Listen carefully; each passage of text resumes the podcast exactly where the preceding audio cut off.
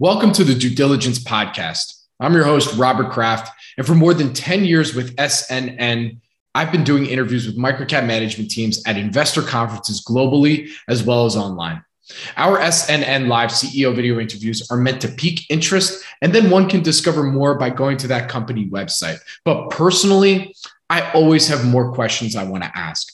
On this show, I'll be chatting with public company executives from microcap companies, and we'll dive deeper into companies that are rarely profiled. Microcap traditionally is overlooked, unloved, and absolutely never featured on legacy financial media outlets unless something material is going on. That's a good story. With my experience interviewing management teams, having interviewed most of them before, I've built up a network of companies, so there will be no shortage of content. Furthermore, this is an opportunity for me to showcase some of the qualitative lessons I've learned from guests on the Planet Microcap podcast. You can expect high quality interviews with management teams that may have exposure to broader macro trends that you may never have thought of. One of the many reasons why I love the microcap space. So, if you love microcaps and especially love learning about companies before the professionals do, let's start our due diligence. This podcast is for informational purposes only and is not provided as financial, legal, or any other advice. The information is not investment advice or an offer to buy or sell any securities or make any investment. The views expressed by guest speakers are their own, and any reference to third party products, services, or information does not constitute an endorsement thereof by SNN or its affiliates. SNN expressly disclaims all liability for any individual's use of the information presented in this podcast. My guest on the show today is Tim Eriksen, CEO of Solitron Devices, publicly traded company. The symbol is SODI. Headquartered in West Palm Beach, Florida, Solitron Devices manufactures power semiconductors and integrated power solutions for systems that demand the ultimate in performance and reliability. Customers in aerospace, defense, industrial, and space rely on Solitron's innovative products to develop smaller, lighter weight, higher efficiency systems level power solutions. Solitron Devices has been requested a few times when I've crowdsourced who y'all want to hear on the show, and Tim did not disappoint. We had a wide ranging discussion about the history of Solitron devices and how Tim got involved, crossing over from shareholder to CEO and understanding the defense industry, the downside risks, OTC markets, and where he sees the company in three to five years. With that, please enjoy my conversation with Tim Eriksen, CEO of Solitron Devices. Welcome to the Due Diligence Podcast. I'm your host, Robert Kraft. You can follow me on Twitter at Bobby K Kraft. That's B O B B Y K K R A F T. And joining me right now is Tim Eriksen, CEO of Solitron Devices. It's a publicly traded company. The symbol is S O D I on OTC. And with that, Tim, thank you for joining me today. How are you doing? Good. My pleasure to join you. It's great to have you on. So uh, I've I've known the story for a while been following you for a while. You know, this is uh we're kind of branding this the the Tim Eriksen week, uh, if I may. Uh, but I figured I, before we got into you know your investor background and all that that, that we're going to do on the on, on Planet Microcap podcast, you know, I wanted to dig into the story of Solitron devices a bit further because I get questions about it and requests to have you on to talk about it all the time. So to to start off, you know, can, can you give us that one line that best describes Solitron devices? No a one line that best describes no. that one line. Not one line. I, I cannot do that. Okay. How about how, how, about two lines? I don't know. Um, you know, I mean, Solitron is is a supplier to the defense industry for electronic components. Um, so that's, that's a great one line. That's a great one line. There you go. There you go. All right. So, so I'd love to get into a little bit of the history of the company. I mean, you came in, uh, uh, became CEO July 2016. So, what, what, you know, give us a little history prior to that, and then what was it about the company that that attracted you and wanted to to participate further? Um, wow, history wise, I mean, this was actually a, a stock darling of the late 60s. I think they got listed on the New York Stock Exchange. Um, you know, as kind of this future technology company. Um, it went through the years and, and, and, and grew in size. Um, went through a bankruptcy, I think 90, 92, right in that range. Um, reverse stock split, just really struggled. It wasn't really profitable. Um, new CEO came in And really, the company kind of went dark as some of the little companies do. It was no longer on an exchange, it was over the counter. Um, they weren't holding annual meetings, you know, for about 15 years. Um, and then the stock kind of was getting written up as a value play over the years, starting in, in um, you know, 2013, 2012. Um, you know, Nate Tobik, Jeff Moore, and a couple other people were, were writing about the stock because it had a lot of cash on the balance sheet and it was profitable and, and things like that. So um, it got my attention, and and I love to to piggyback on activism. I never really desired to do activism. I'm like, this is great. Somebody does something, they unlock the value. I don't do the work, but I get all the benefits. This is great. You know, so I started buying the stock, and and there was a couple large shareholders that I thought would do some activism, and they didn't. You know, and then I crossed over 5% accidentally, you know, didn't even realize. I'm like, great, now I have to file and kind of came to the conclusion that I should do it, you know, and uh, then having to learn how to do that, you know, and go through that process. So this is, you know, 2015. And, and what really made me want to do it, I should point out, activism's hard. Um, Solitron was really unique. In, in 2014, 13, the shareholders voted, that was the first time they held a meeting, I think it's 13 or 14, and the shareholders voted against the directors, which you don't see directors lose when they're unopposed, but they lost. Um, everybody was there was a pretty strong shareholder base that was upset. You know, so I mean, if you're going to do activism, you want to be able to win because you're going to have to spend a lot of money. You know, at least hundred thousand dollars probably with legal costs and, and doing proxies and hiring a proxy solicitor and going through all that process. So, you know, I decided to do that process, which was challenging. It's a staggered board. You're not even gaining control. You're trying to just get a seat at the table or two seats at the table at the time of the five directors. Um, we won uh, the proxy fight uh, in, in 2015. You know, then you're battling in the boardroom and just tough, gut wrenching going into those. It's not fun being a director where you're just like the enemy sitting at the table and trying to to to to work together. Um, you know, especially usually after all the things that have been said in the fight. Um, but anyways, we we worked through that, worked with the directors, and then really lucked into a situation to make a, a COO change. He could have been CEO, but that's just the way we structured it um, with Mark Matson in 2016, and and getting a settlement with the past CEO, um, and then kind of working from there, you know, of, of, really finding out, oh, what did we actually gain control of? Oops, it's got a lot more problems than we thought. And then working through all that. And then we had an audit nightmare and in, in what, 18, 19, you know, um, you know, we, we just went through some difficulties, but then really hit things really well in the, in the last year and a half or so as, as we had made all the improvements, made all the changes, revenues started to grow, the, the bottom line was really improving, you know, um, and things like that. So it's, you know, now we're at a more challenging stage. We're not this little two or three dollar stock. We're uh, you know an eight to ten dollar stock, and it's like, what are you going to do next? And it's always, what are you going to do next? You know, so yeah, and it, I mean that's a long time, right? To from taking over to then you know finally ironing the things out. I mean, take us through that your mindset during that time. I mean, what what was that like? Yeah, I think most people that, that are value investors kind of walk in and they're like, well, this has got a lot of cash and, and I'm quote getting the business for free. This will be great, you know, and all I got to do is improve capital allocation. You know, the simple fix. It's it's kind of like thinking you're going to flip a house. All I got to do is so simple. All I got to do is paint it and I yeah. can flip it and, yeah. and do this money.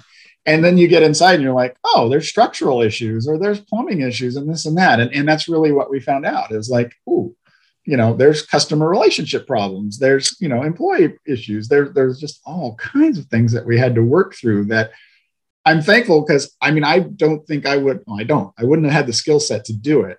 Um, we, you know the ceo was someone who could come in and work 12 14 hour days and just keep grinding away at those type of problems. I mean finding a ceo coo or ceo that'll do that and in a microcap where they're not making you know seven figures or even high six figures is is is tough to find that skill set because in a microcap too they got to wear multiple hats. It's not like oh i just manage things. It's like man he has to know finance. He has to know operations. He has to know marketing. You know he had you have to know everything to, to deal with every little issue and problem. Um, but we had the right person and, and he worked through all that. So it's like i don't I don't like it when people give me credit. I just know I'm the public face, but I know that the credits goes to, to him and, and a lot of the, a lot of other people. So. So, so what were your initial thoughts about the business prior to coming in and actually seeing all the plumbing and everything like that? That ended up being either totally false or you, now you changed up your thesis. So, like, oh, okay, these are the things that we really need to focus on to unlock value. Yeah, what was false was I, I thought there wasn't really any problems, you know, in that you know whether you pay out a dividend buy back stock you can you can do something on on the capital allocation and that's that's about it. Um, when we walked in we soon found out that our largest customer was trying to get rid of us and we didn't even know. So we're like all of a sudden we're we're facing possibly losing 40 60% of revenue. I mean just decimated. Doesn't matter you have all that cash because you're going to be bleeding it fast you know so it wasn't even into to grow a business. It was just survival mode. Um, you know and because what had attracted me was wow this is these are defense industry contracts that even though they're not long-term contracts once a once a product is is in a system and tested they don't just start replacing pieces they they they test the system as a whole and they're not going to replace pieces you know maybe every five years or 10 years it gets a refresh or they redesign some things and certain things are added or taken out you know um, but it has a lot of stickiness to it. Um, but if you're out of those programs you're not getting back in and you're not easily getting into new ones. So um, it, it, has some some benefits but it had some real challenges that we were facing um, and, and it slowed down what we thought we could just add on to the business. We had to just survive with the existing business and, and, and work through all that. Um, but you know, we did, um, and here we are today. Very good. All right, so we're gonna we're gonna take a step back because uh, inevitably there are some people that are gonna listen to this be like, all right, what does Solitron actually do? So can you take us through uh, the business itself, some some of the business lines, and and and exactly what you're selling, and how you differentiate yourself from your competition out there? Yeah, I'm. I am. Just to be clear, I, am not, you know, an electrical engineer. I'm not an expert at electronic components. I'm not going to speak to to how everything's done. You know, um, we manufacture and assemble electronic components that are used in in just a ton of different defense applications. I mean, they can be used in, in jets, they can be used in missiles, missile launchers, they could be into um, satellites, satellite launchers. You know, there's just all kinds of of electronic components that are that are moving about power to, to make something work. Um, you know, a lot of things that that don't even have to work very long. You know, they could be in a system where it's like, you know, we were dealing with a component that I think runs for it's either in the seconds or within a few minutes. I mean, that's all that thing has to work for, and that's its life, you know. But you know, we have to manufacture it and we'll test it for hours, although it's only got to run this little narrow thing. Um, so you have these components that are that are not off the shelf.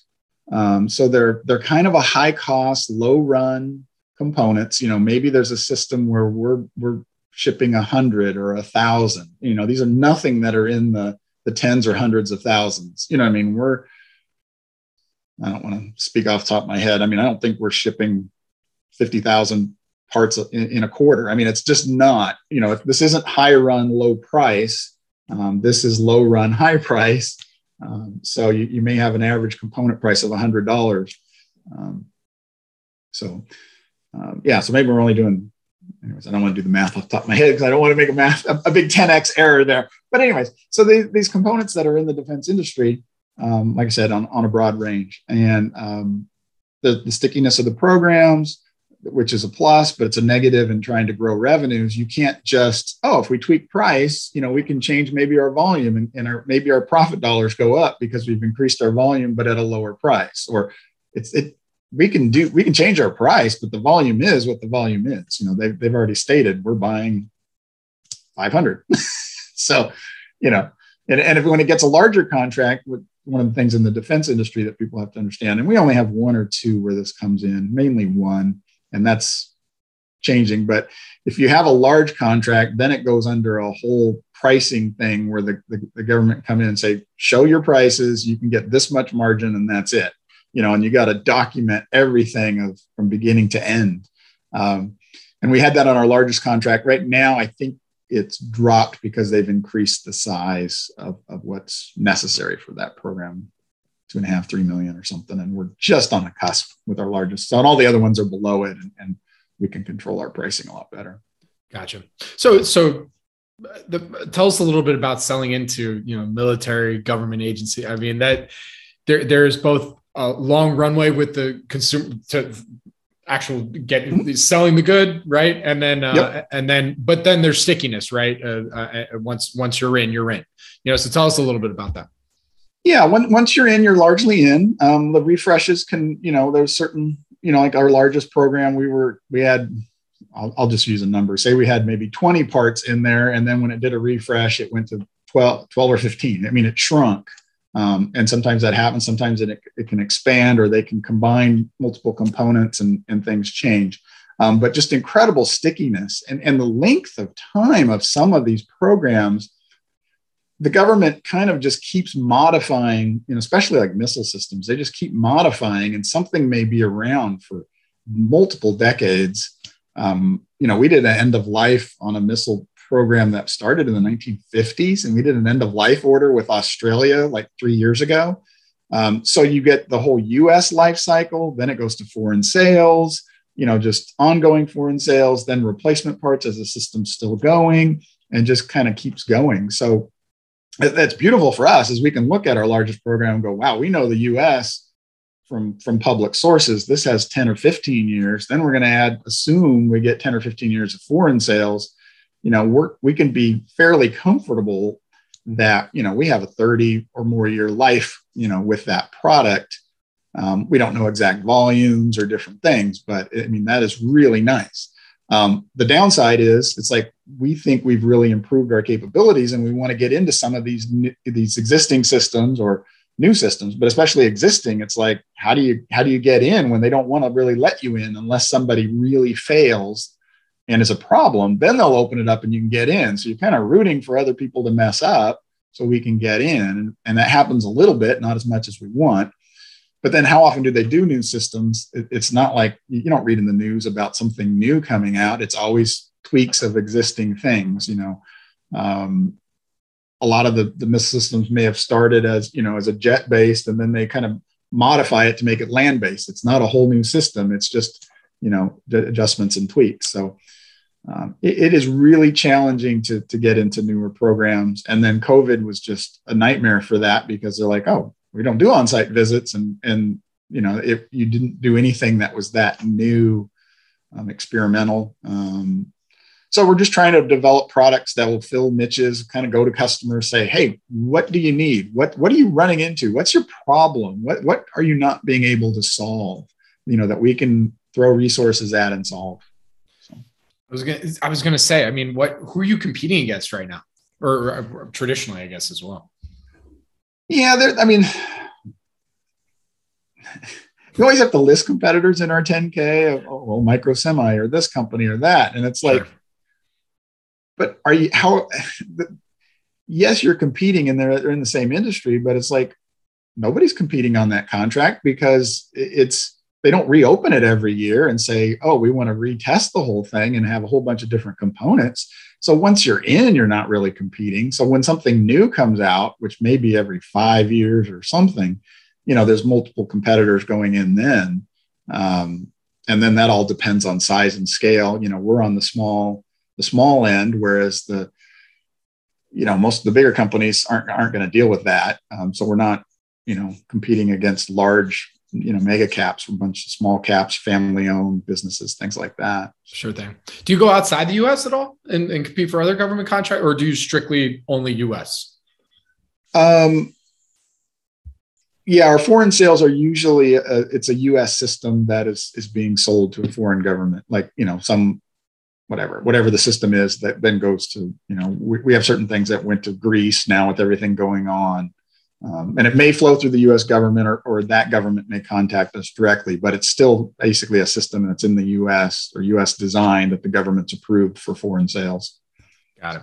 So, so you alluded a little bit to, uh, you know, some of the issues that impacted the company via COVID. You know, we have now it's it seems like that was almost yesteryear with all the new you know inflation everything yeah. going on right now. You know so uh, take me back you know how how did the company uh, uh, get through some of the covid stuff that was going on? And then and then maybe even take us up till now and how it's pushing through some of the the other issues that we're dealing with from a macro yeah it was you know when it first started out operationally it wasn't a big deal. We're in florida which is a state that that you know was one of the first to open um, without getting into politics, it, was one of the first to, you know, to do that. And add to that, we're in the defense industry. So we had the kind of an automatic exemption from any shutdowns. You know, we even had little, I think a little laminated card or whatever that our employees could show somebody when we had those first few weeks of, you know, not even supposed to travel much. We could say, no, we're, we're an essential business. We have to do that. Um, so it didn't hit us operationally really at all um, initially. Um, and in, in some sense at first you feel like wow this um, you know h- how do we you know what is the impact? But over time this impact just kept growing and growing because all of a sudden we're realizing our order flow was getting impacted.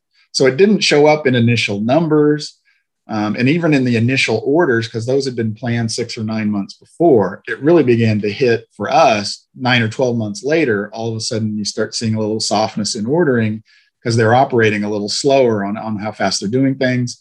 Um, and, and then really kind of hit us probably the hardest, I would say, in the last, you know, three or three quarters or so, um, of just softness on the, on the order side.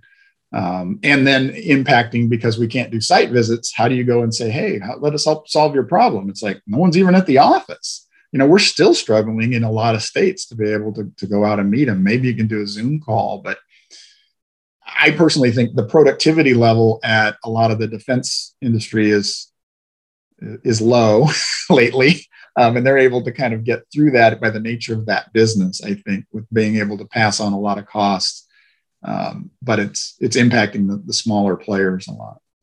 Gotcha. Yeah. No, I, I would have thought maybe with. I mean, everything going on with you know the war the horrible war going on in ukraine you know and wanting to supply you know provide supplies and whatnot. And this this might speak to a little bit of my ignorance as to what exactly is being provided and how you guys fit into that. But is there any sort of connection or tailwind to you know some of what's going on there? There is but the, the speed is not like wow the war starts and and we're getting phone calls within sure, a day sure. or two or, or hey price this you know we want this. You know we did you know, um, I think it was post war, we did have a, a, government, you know, reach out and, and, and place an order um, for a system. And we did certainly get indications from um, those companies we supply that there's, in a sense, a, a optimistic upside to the, the past order or potential revisions. But you're just like, wow, this really functions slow. And it kind of shocked me of how maybe lack of how unprepared we were for these this type of thing you know in terms of stockpiles and different things that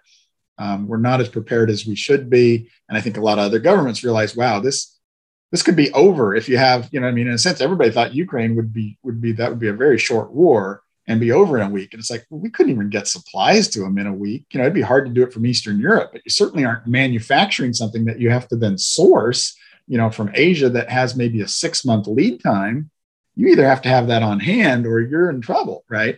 And that's where it's like, to me, they have to either kind of readjust. This is getting in way out of Solitron, but readjust in terms of stockpiles and things like that. But indirectly, that would benefit the the company and make us better prepared. Um, the more stockpiles you have, because we would have already done those orders or they get replenished. But I'm not thinking of it from a Solitron only, but just from a safety of the world standpoint you got to be able to move the equipment and, and things quickly and know what may be needed quickly. And um, so, and we are seeing, I mean, benefit to the company. I think it, it, will come about. I mean, we're seeing, you know, Poland and other, you know, Eastern, you know, Eastern Europe, I can say Eastern Europe countries, Eastern European countries, you know, increase their defense budgets, you know, by 50% or different things that, that that's going to flow through. Or, you know, how quickly we'll see it, I don't know, but it will tend to flow through um, to, to broadly to all suppliers. So we'll get some benefit from that. It's just too early to know. Gotcha. So now I'm going to go to some of the more corporate questions. You know, being public company CEO, and and you know, there's a lot we could get into here because uh, sure. you know, especially with Solitron, it's it's on OTC but not fully reporting. So I mean, what and and with all the new rules that that came into play last year so i'd love to hear your perspective being ceo of a company that I, if i'm not if i'm i'm not mistaken you didn't cross over to go to fully reporting on the qb or qx you know it's still on on otc but uh, on the expert market so g- give me the full wrap as to where you know what your thought yeah, process no, was there and everything I mean, we're, we're unaffected by the whole 15c2-11 expert right. market stock and stuff like that. Um, but we are an SEC reporting company. So we have those higher standards, kind of a higher audit, you know, we uh, costs, we have those timeframes that we're supposed to meet, which we're currently delinquent on our 10K, but we're, we're you know, that'll get done or is getting done. Um, but those are things that that reflect on the on the company you know those challenges of, of meeting that that 45 day deadline and which you also have if you're otc you know they'll they'll change the symbol and as soon as you're you're late on things and if you're too late you know then you end up expert market. But um so those are challenges you know that we certainly have to have. And small companies just you realize wow you just don't have the resources that are expected to have. You know it's like you don't just answer a question in a few minutes or push a button. You have a lot more manual systems, you know, a lot more. In our case, we have a lot of manual inventory. We do quarterly inventory counts and true everything up. We're almost the thing that shocked me is like we function like a like a clothing retailer did in the 1980s or 90s where there's like oh it's end of the year we got to close everything up and count everything and tabulate it and then we know what our what our costs were and it's like it's accurate but man that's manual and slow um, but you don't just easily have tracking of every piece and part, you know, with little barcodes and scans. It's like you, you don't just implement that, you know, or the cost to implement that. Um, so there's there's challenges there. Um, but I mean, in terms of the listing and, and requirements, it's, it's, it's, it's there's nothing recently that changed. It's just the ongoing challenge. Got it. And what would you say that investors, what you know, after that meeting you and knowing your history, maybe following Cedar Creek or even following the company for this many years, when you're doing some of your Q and A or speaking with investors that might be new to the story, what what do what do they still get confused about, if at all? I don't know. I don't. I mean, um, like what's some of the frequently asked questions that you guess from investors that you're like, like well, I mean, in terms of the company, yeah. You, I mean, we I get the, the, standard questions, even things that you brought up of like, what exactly do you do? You know what I mean? Because you can, you don't, you have to balance that of disclosure without telling competitors exactly what you do, who you do it for, and how much you do it for is not good if you're in anything that that involves a, a potential bid. Um, so you don't like to do that. We we tend to to be really tight of which programs we're in. Sometimes it slips out in terms of larger ones, but we usually try not to detail that. Um, probably one of the big questions I get is, is the, the fear of customer concentration because they'll go, oh my gosh, you know, Raytheon's, uh, what is this, 60% of your sales? What if you lose that? And having to explain through, yeah, Raytheon is, but Raytheon has hundreds of different programs and systems they're in, and they're all kind of independently functioning and, and interacting with us. So it's not like you have all of Raytheon or none. It's like we would have to be suddenly the loss of 20 or 30 different programs that, that we give components for to Raytheon. And it's like, that's not likely to happen. Raytheon's just not going under. You know, the government wouldn't even let that happen, I don't think. Um, so that customer concentration risk is often misunderstood. Um, I wouldn't call it a strength, but it's just something you have to accept. And, and you also don't go, wow, we want to diversify away from that. Like, no, as long as we're program diversified, you know, it is what it is. Just take the revenue wherever you can get it and, and be, be happy with that. Very good. No, that's a good distinction because, of course, you know, uh, I've had many CEOs on when they talk about, you know, co- that customer concentration risk. You know, if, if it's a bit nuanced like what you're saying, then it's it's a different it's it's a different conversation versus yeah. just like that one client, like, and then they cut everything off. Which, yeah, and in microcap land, that, that's usually devastating. You know, I mean, it's like it's you saw sixty percent. That's this is a huge red red flag that any investor should think that that should be that is the the right thought initially, but this is I think one of those few exceptions. Gotcha. So I also want to get into this because I, I, ask every CEO on here uh, this question as well, and you you kind of touched on it a little bit, having to do with downside risk. But in your opinion, what what would you say are some of the company's downside risks from an investing perspective? Ooh, um, downside risks. Um, wow. I mean, in, in, in a lot of ways, it's, I mean, the biggest is kind of a macro picture, you know, defense spending, you know, right. um, but even then, it's like you know we'll have periods where you think, you know, we, I could, you know, maybe we're going to live in a world where we don't have as much, you know, conflict or war or things like that, and, and defense industry spending can be shrunk. I think you know you have the the, the Democratic Party is much more for at times shrinking that, you know, and, and being able to use that more for social programs. Um, so I don't, and I don't mean to make it political, but there is always a risk because there's a push for it because it's a, it's a big percentage of, of, the, of the government's budget when you have 20, 23, 25%, you know, going to defense industry. Um, so it's, there's always that risk and they do get squeezing. We had, I don't know, 10, 15 years ago, we had this whole sequestration process and, and they were like, oh, we're not going to let it grow more than inflation. And, and that gets really challenging to, to the business and, and, and things. Um, so there, there is certainly that big picture risk. Um, you know, I don't, I, I don't, I'm not in a state where I, uh, a situation where I'm like, wow, fearing this massive blow to the company. You know, I'm, I'm more focused on, on the, you know, the not getting the growth that we're striving to get. Um, so that's a much better problem to have. We, I think we move past the risk of, of, of loss of business. Um, I'm not saying revenue is going to always grow because that's just timing and different things like that. Um, but I think we've we certainly stabilized it and, and have really good relationships with with customers, so that we can then work on trying to grow it. It's just been really frustrating trying to get you know that interaction and that product development because we're wanting to you know we know we have really good operating leverage as you kind of saw in the last year and if you go back quarter by quarter in the company you know, and say, well, what's the margin when the sales are four million or three and a half million in the quarter or three? And, and you just see this significant operating leverage that we have. And it's just, can we can we maintain that? And the only way to maintain that is to have higher revenues. The only way to have higher revenues have higher bookings. The only way to have higher bookings is either have the program itself expand where they order more, or we got to get into new things. And um, we can't we, we can't control you know the program expanding we can control getting into new things only so far. So that's why there's more frustration there. But um, it's not like growth is really priced into the stock anyway so in gotcha. my opinion. Gotcha. Like uh, that was that was good that was a good say in your opinion of course. Uh, um, so then on on the other side you know where do you see the company in three to five years? Or where do you want to see the company in three to five years? And what would you say are some of the inflection points that will get you to where you want it to be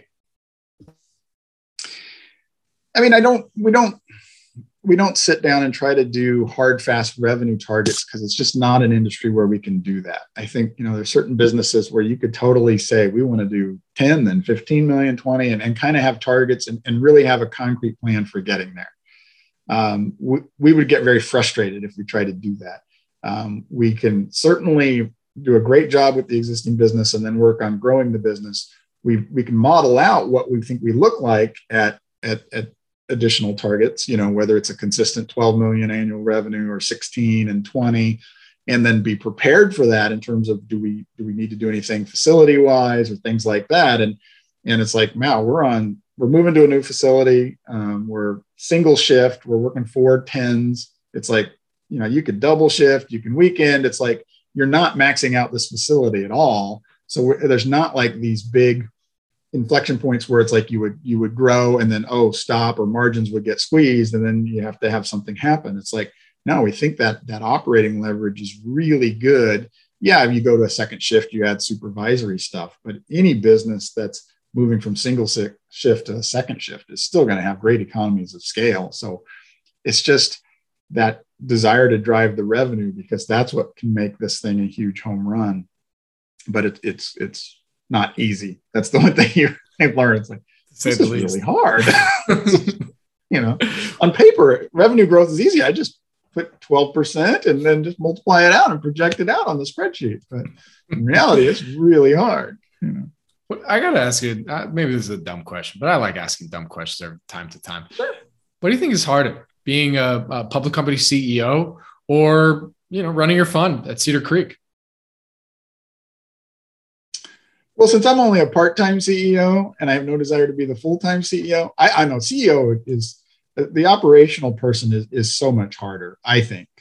You know, I mean, I'm sure there's other people that would be like, wow, I would never want to do what you do and look at look at stocks and do all that analysis. But it's like I find that a lot easier for me to to do that, at least with my style of an approach, to, to just grind away, look at stuff, go, nope, nope, nope. Oh, that's interesting, and and dig in more, and that's you know that's attractive. Now you know figuring out you know how much of in the portfolio do I want to have, you know what's it really worth, so I know when I'm selling, is a lot easier than than just dealing with you know 80 employees and, and scheduling and customers and problems and frustrations. It's like I have to deal with the emotion of the market going up and down, not 80 people and their lives. And and not I don't mean anything against people, but it's just yeah, this, this is what much more where I'm at. I don't I'll never become the I don't think full-time CEO at all. Um, and and and you know, so it's a great blend though. I mean, it's it's Mark and I are, are just, I think, good friends. You know, you know, which we've grown into. I didn't know him before he became COO, um, but just it's a good working relationship that complements each other. You know, it frees him up from you know focused on dealing with shareholders, answering questions, doing filings, talking to me, talking to me. You know, it, it, no offense to that, but it's like no, it's true. That, I, that I got, takes a couple hours. You know. Yep. And you know, so it's it, it no, no, I yeah, it makes makes total sense. Yeah, no, I, I say I say uh, like complete poking fun at myself because it's the it's the truth. It does this stuff does take time, right? And getting out there telling the story, and you know uh, that's why we try and keep it a little chill here. You know, over yeah, uh, yeah. My my wife will laugh because it'll be like, I'll say, yeah, I have a shareholder call, and she's like, that was an hour and a half, and I'm like, yeah, they had a lot of questions, you know, and it was just like. like like how like how do they have so many questions about your little Solitron devices company? Like what is what? yeah, but but I mean that would really hurt operations. You, you take someone that yeah. in a smaller business, you, you realize that they're wearing so many hats, and it's like I can't even fit an hour and a half into Mark's schedule or something. You know, it, it, it doesn't work that way. They don't have that free time. This isn't, you know, this isn't so huge and compartmentalized that the CEO has, you know, oh, I got a wide open schedule today. Yeah. Now, so. Well, Tim, I mean, speaking of you know your duties, kind of being uh, on on on the public facing side uh, with with as being part time CEO. I mean, you know, you have a number of relationships with a lot of shareholders, a lot of folks that I've interviewed and chatted with before. I mean, how much have have shareholders influenced any of the decision making process, or, or if at all? Well, I listen. Um, do I? Do I always do? I mean, most of the shareholder base the one good thing is the shareholder base is, is in a sense attracted to the company largely because of the you know my approach or my philosophy. That they've already kind of share that. It's not there's a few shareholders where it was like they didn't come to the business because they heard about me. They were in there either before and it's like no i, I want a dividend you know or i want this or they're like they they have a different um, different thinking process. Um, you know, the ones that are value oriented are kind of like, no, I trust you to do the right thing with with the money and make make the right calls on that.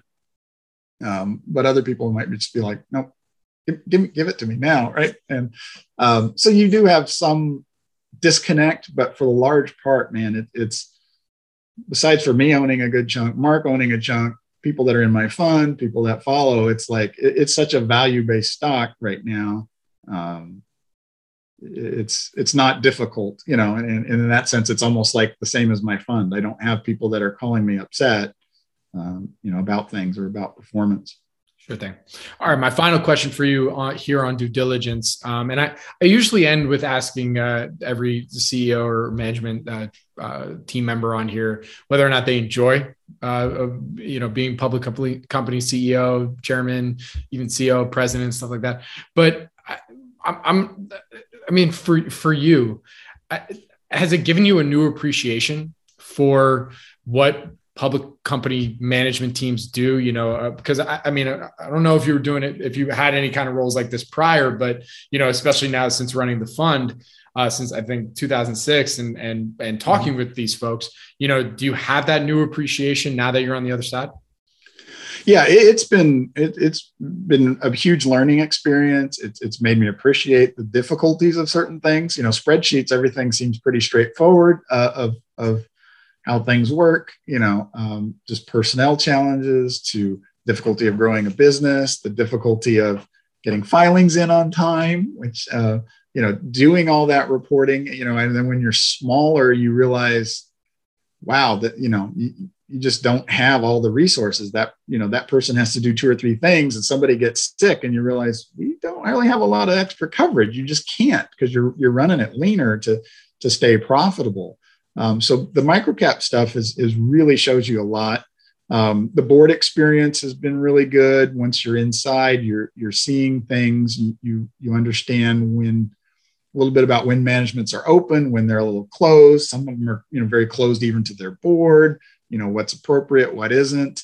Um, just working through all those things. But it, it's really I think it makes me a better investor you know, I mean, Buffett kind of talks about, you know, owning or running a business made him a better investor. And, and I think, I think the experience has certainly been, been hugely beneficial. It's not like my returns are showing something massively changed since then, but um, yeah, it, it's good. Very good. All right, Tim. Well, uh, well let's close this out. Uh, where can our audience go and find more information on Solitron devices? uh, solitrondevices.com, or you can look up SODI on, on Yahoo or OTC Markets, and, and you can see links there to, to um, press releases and, and filings. You can learn more about the business that way. But the website covers a lot of things and, and products and, and can get into a lot more of the details and even all the way down to schematics of, of understanding the product and, and, and what it's doing. So there's a lot there. Very good. All right. Well, Tim, thank you so much for joining me today on due diligence. And uh, I invite you all to go and check out our, our next interview that we're going to be doing on Planet Microcap, where we're going to be digging into uh, your investing philosophy for, and, and just, you know, your thought process on running the fund and all that stuff. But Tim, thank you for joining me on here and uh, I'll talk to you soon. My pleasure. Thanks.